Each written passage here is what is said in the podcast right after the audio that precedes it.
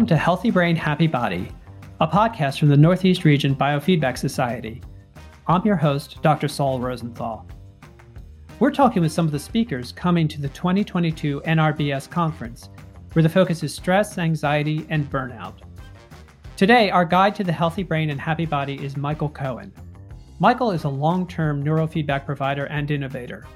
He also authored a terrific book on the subject for all audiences called Neurofeedback 101 rewiring the brain for anxiety, ADHD, depression, and beyond without medication.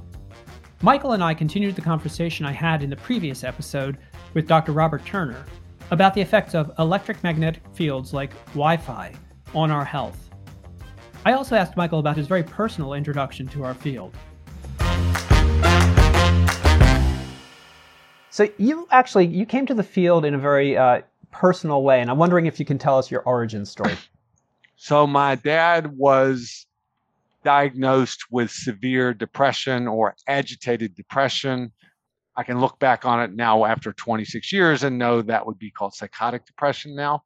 But nonetheless, he was seeing the head psychiatrist at Vanderbilt Medical School in Tennessee and had gone through every med, had gone through shock therapy, and he was still completely, he had retired at like 77. And so he was completely consumed and that consuming he couldn't read he couldn't watch tv you couldn't really have a conversation with him he was just agitated all the time. And so what do you do? You know we were basically said after the ec the shock therapy didn't work okay you're probably going to have to consider institutionalizing him.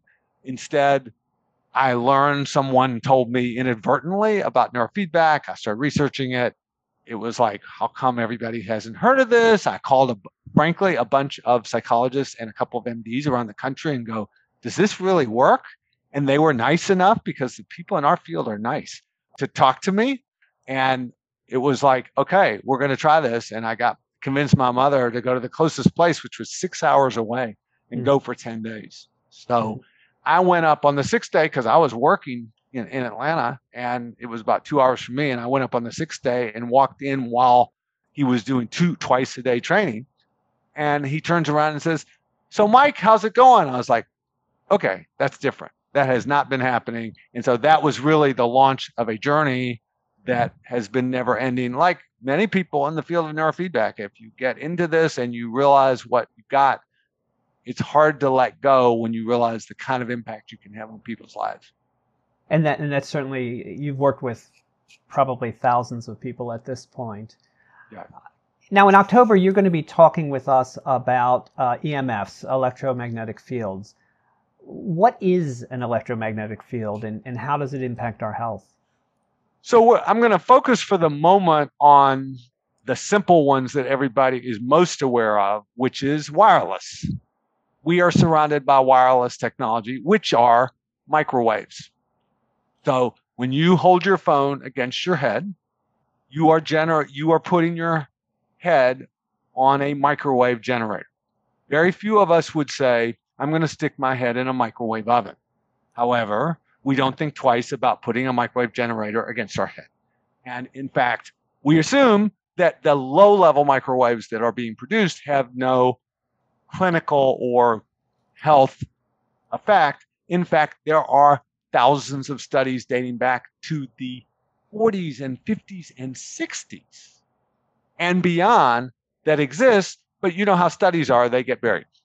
And unless there is a large organization promoting them, which for some reason the tech companies in the wireless world don't promote the research that suggests there might be some health effects. I don't know why that is. Hmm. I guess that's not their primary interest. So the question is how many neurofeedback people and other health providers are aware of this research? And the answer is very few. So Dr. Turner has done a huge deep dive into, uh, who's a neurologist, into what the health effects are. He has literally hundreds of studies that he's accumulated, and I've got hundreds also. But the clinical effect on your brain, actually on your heart and on your microbiome, but we're focused on the brain. That there's some research that shows it increases calcium ions flowing across cell membranes in the brain. Well, gee, that makes your brain a little more hyperexcitable. does anybody want somebody with anxiety or chronic pain or sleep issues to be slightly more hyperexcitable neurons? I don't think so. And we're having these effects. He and Jay Gunkelman have kind of commented that they're seeing far more excessive beta spindling than they've ever seen in years past. So there's all these implications, but it really comes down to what are microwaves? They're things that even at low levels affect your brain. They're constant stream of artificial information, uh, artificial signaling. If you were sleeping out in the woods with nothing around you, would you sleep better? Most people kind of intuitively know the answer to that is yes. They just don't know moving their phone and turning off their router can have big impacts. So, so most of, of at least what I've read uh, and I think is available to the public about EMFs uh, in terms of health relates to whether they're carcinogenic. Um, but you're actually talking about something that might be a little bit more subtle uh, and maybe even more far-reaching. Anxiety, right. sleep, migraines, exacerbating seizure activity. Think of it as it is. There are four studies that show that 20 minutes or less of exposure to a cell phone changes the EEG. Okay, those are published studies. But they don't know what the effects of changing those EEGs are. So probably it's good for your brain, right? Because it's changing your EEGs, probably changing it for the better. I don't think so. Mm-hmm. So we're we're only getting the snippets that are being I don't want to say allowed out, but that are just eking their way out.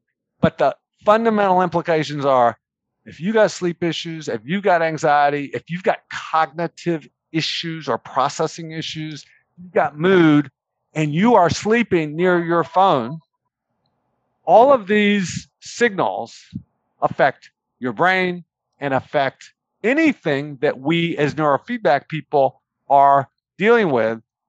So when people move their phones eight to 10 feet away, so when people start to reduce the amount of exposure to their Wi Fi router at nighttime, and you see improvements in migraines, you see improvements in anxiety, you see improvements in sleep, and you see that on multiple clients from multiple clinicians.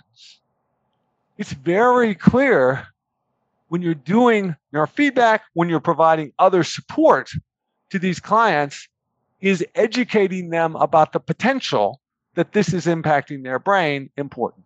And that's what we're going to be talking about at the NRBS. And in particular, you're going to be focused on sleep in, your talk. Uh, could you tell us a little about that now? Uh, how does it affect sleep to so many people sleep with their phones. I work with a lot of adolescents, and trying to separate them from their phones even at night is is a task. I, have already talked to, can talk to them about the blue light and the frequency. They all know that already. So what can I tell them about other uh, other frequencies and other um, fields? So the way I tend to approach it with those kids is because they don't want to hear it. They grow up with this and they think it's completely okay.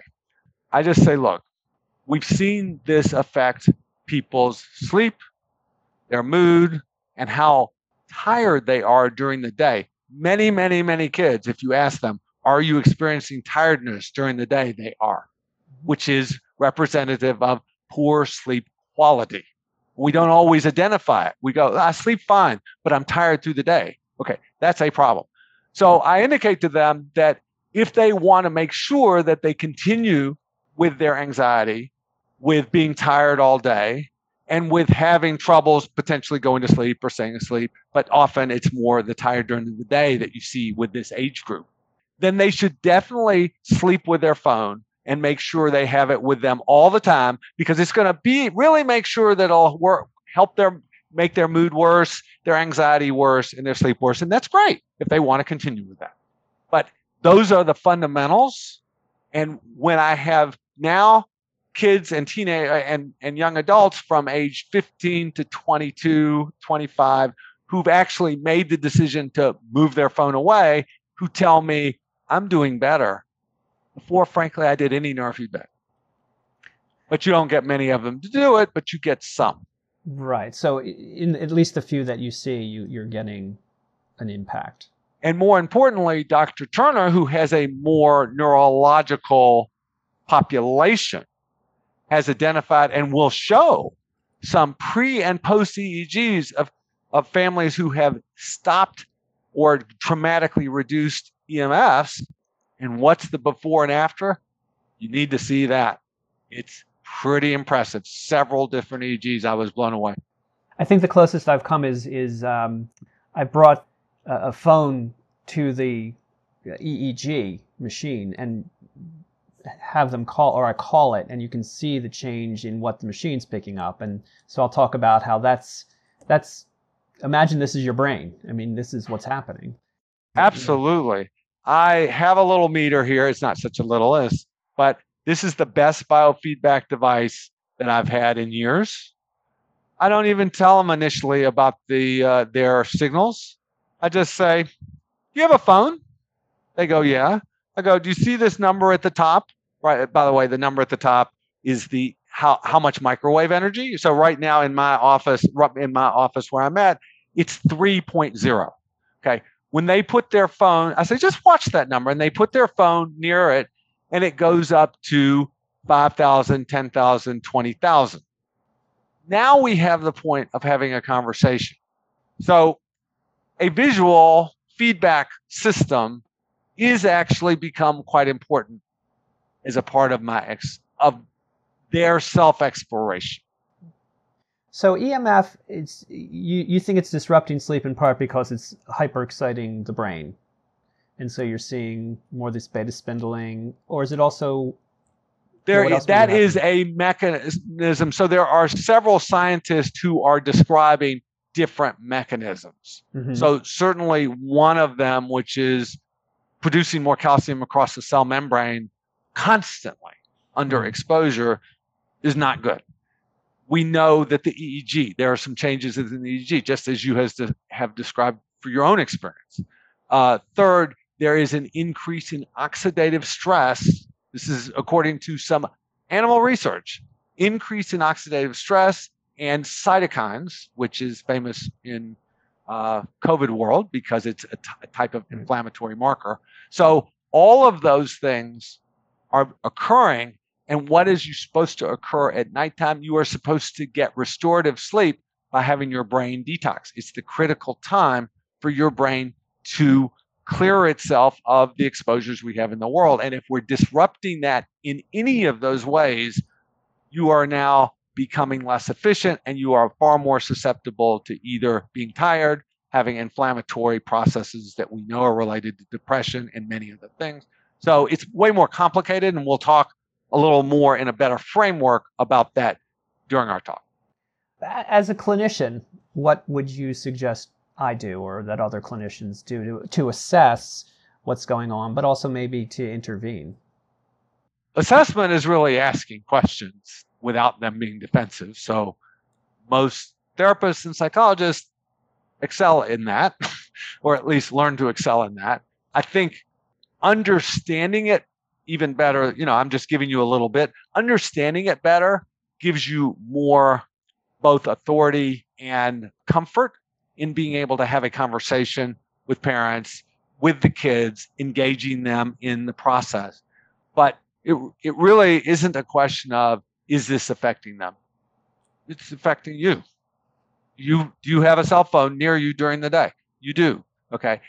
It's more critical at night. So your mm-hmm. nervous system becomes more sensitive at night. There are people who are being affected during the day for sure. It's not a maybe. But the nighttime is particularly important. So, ha- giving just some really simple things to do is step one, because you're not going to get these families and kids to do everything at once. Move your phone away, turn off the router. They can, if they accomplish that, you've achieved a huge amount. If they've just moved the phone away, that is a plus. The blue light, we're going to get into the blue light stuff too, because it it is more impactful than we're thinking, and there are some limitations to using blue light blockers. So you have to understand, well, what is the bo- best mechanism for actually helping deal with that? It's combinations of things. So, what is one thing people should take from this talk? What can I do to reduce my exposure to Wi Fi? Is really the underlying thing, whether that means never hold a cell phone against your head. Number two, you know, and it's move phone away eight to 10 feet away. And three, turn off router. I mean, if you take those and you take nothing else, well, you can just listen to this talk and you're fine. But really, it has so many implications that the more educated you are, the more able you are to talk, even you know, to these technical parents who go, "Well, I don't think this matters." You've got to feel comfortable being able to have a little more of a discussion, and it's not that hard to learn that. So I would I would guess then that something like Bluetooth is not going to uh, protect you from the the problem. Bluetooth is wireless, and if you measure it with the little meter, it's 20% less bad. But okay, just one little note in the animal research, uh, DNA strands break at a constant exposure of 10,000 microwatts per square meter. And a cell phone call against your head is generally between 20 and 50,000. You've been listening to Healthy Brain, Happy Body, a production of the Northeast Region Biofeedback Society. Go to nrbs.org to find out more about the organization, including our trainings, monthly webinars, and yearly conference. I'm your host, Dr. Saul Rosenthal, and our guide today to the healthy brain and happy body was Michael Cohen, Michael is an expert in neuromodulation for complex cases and the author of Neurofeedback 101 Rewiring the Brain for Anxiety, ADHD, Depression, and Beyond Without Medication. Learn more about him and his work at the Center for Brain. That's centerforbrain.com. You can also learn more about Michael and the impact of EMFs at the NRBS annual conference. Remember, you can join us with a discount virtually on October 21st and 22nd by registering with the code HAPPYLISTENER at nrbs.org. Subscribe to this podcast by clicking the subscribe here link in the show notes or wherever you get your podcasts. We really want to hear from you. Be part of the ongoing conversation by contacting us with your thoughts, ideas, and questions at healthybrain at nrbs.org. Leave us reviews as well. It really helps podcasts like this one reach more listeners.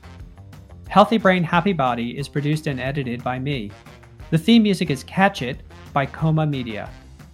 Be sure to join us on our next episode as we continue to explore the keys to our well being on Healthy Brain, Happy Body.